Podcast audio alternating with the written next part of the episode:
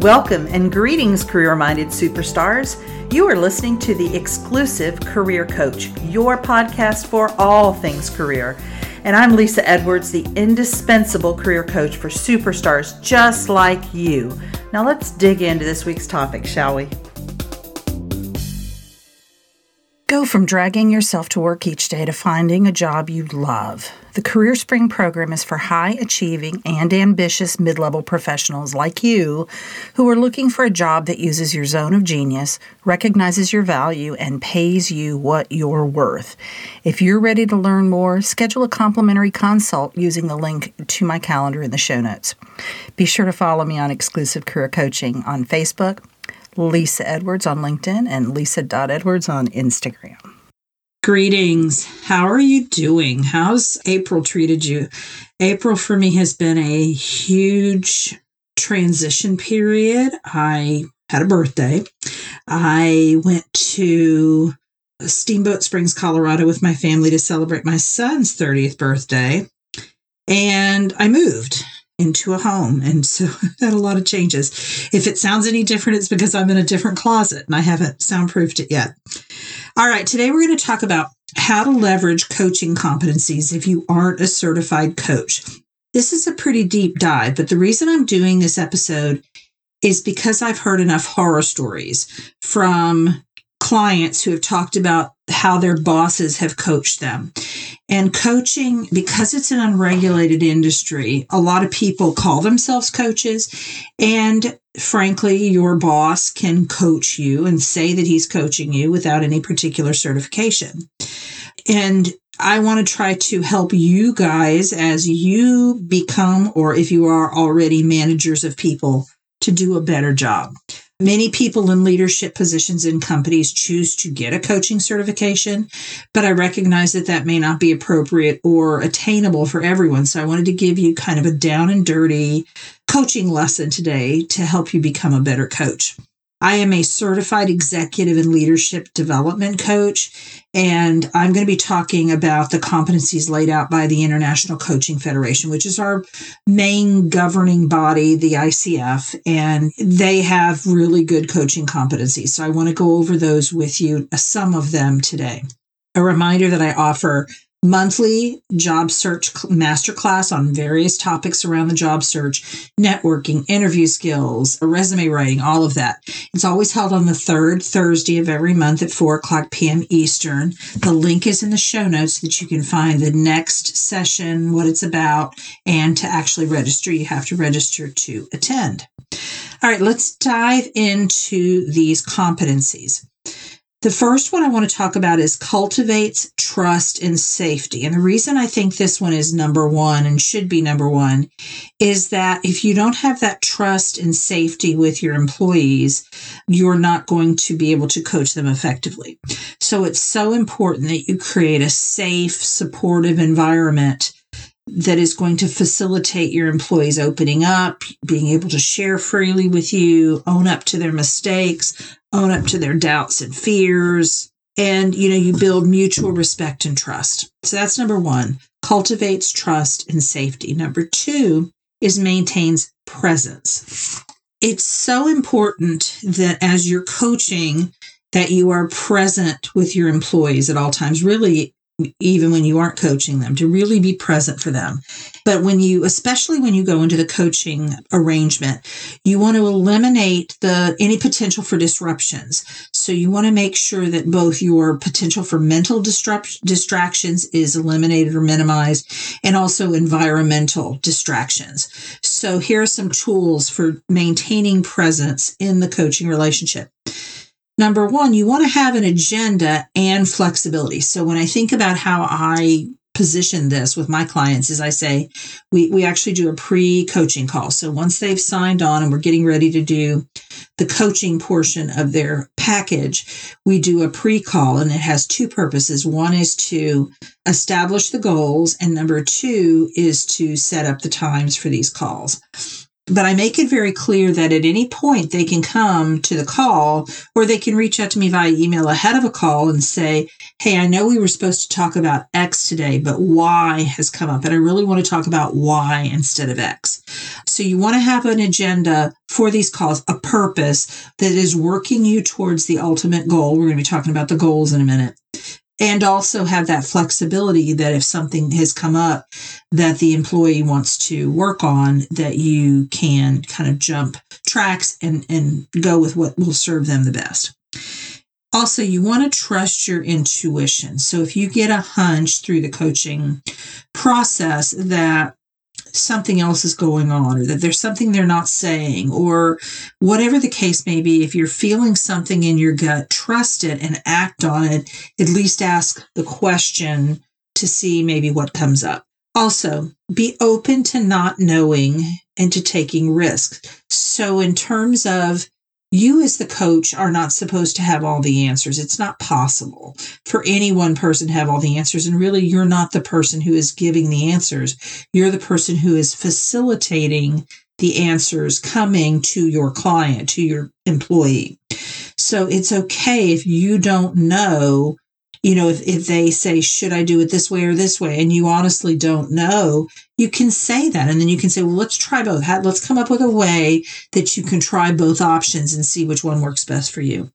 And also taking risks, like putting yourself out there, putting, asking your employee to put themselves out there to try new things.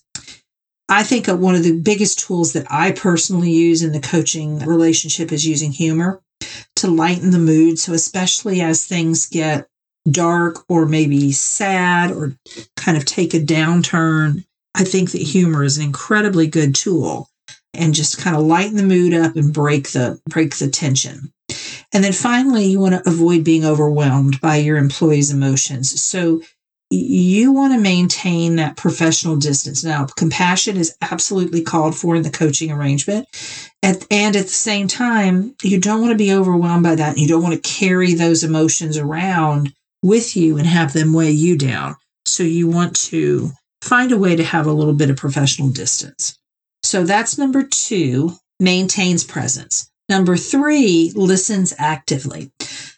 You, of course, want to hear what your employee is saying and what your employee is not saying to fully understand what's going on. And so a great coach is going to do a lot less talking than listening. And so developing those active listening skills. And if that's an area that is not strong for you, there are plenty of courses and, and online classes that you can take on active listening. I know I did a program, oh gosh, before COVID for an organization on active listening.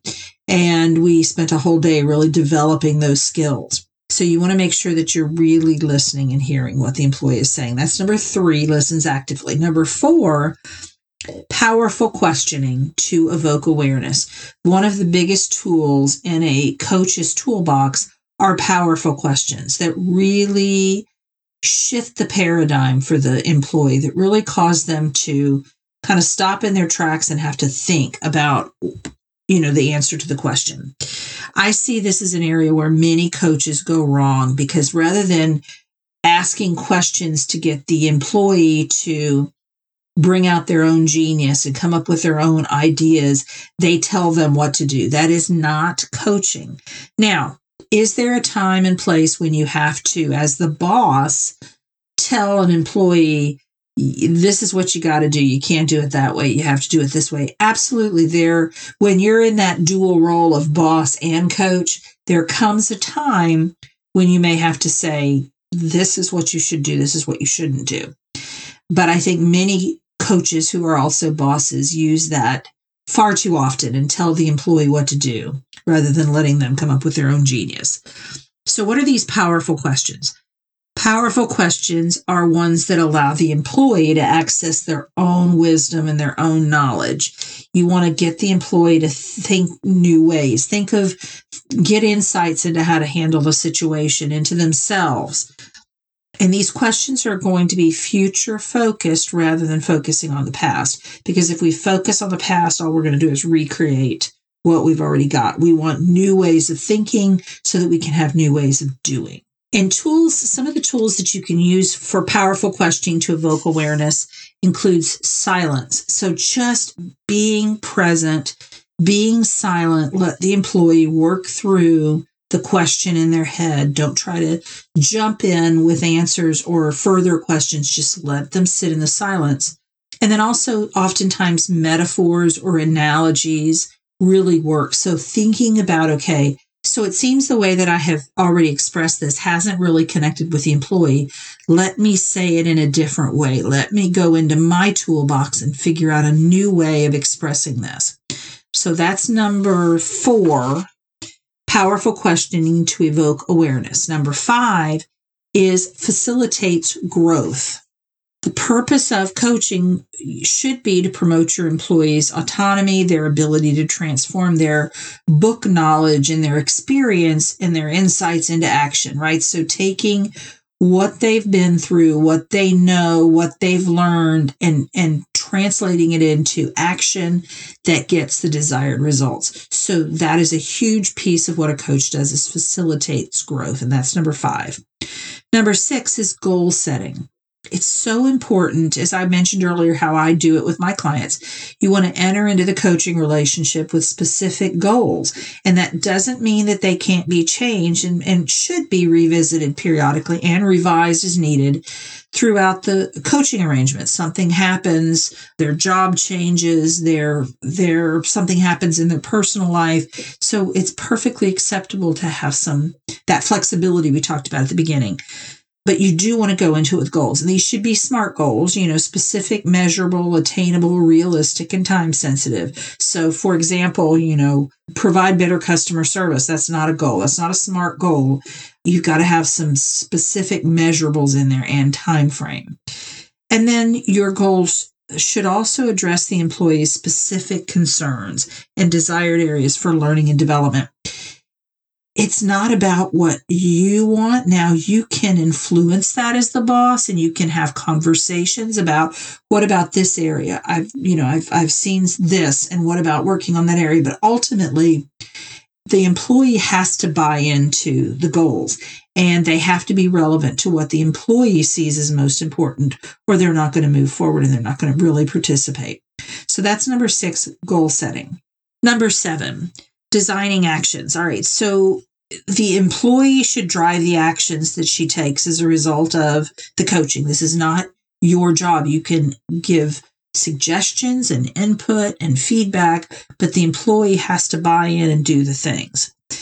And in a nutshell, the employee's actions should result in visible positive change and growth so that the employee has the the freedom and the space to try new things explore ideas operationalize the concepts discussed in coaching or perhaps there's maybe a reading assignment that you give your employee and they have a chance to then utilize and, and try out that concept another piece of the coaching actions are ways to challenge the employee's existing beliefs and assumptions. So when you identify something that maybe is an ingrained belief about, you know, employees that they supervise or the work that they do, or I don't know, whatever it is, and you see that they have a thought error there, that they are believing something that isn't serving them, then you want to give them opportunities to challenge that and to learn other ways of thinking about that thing.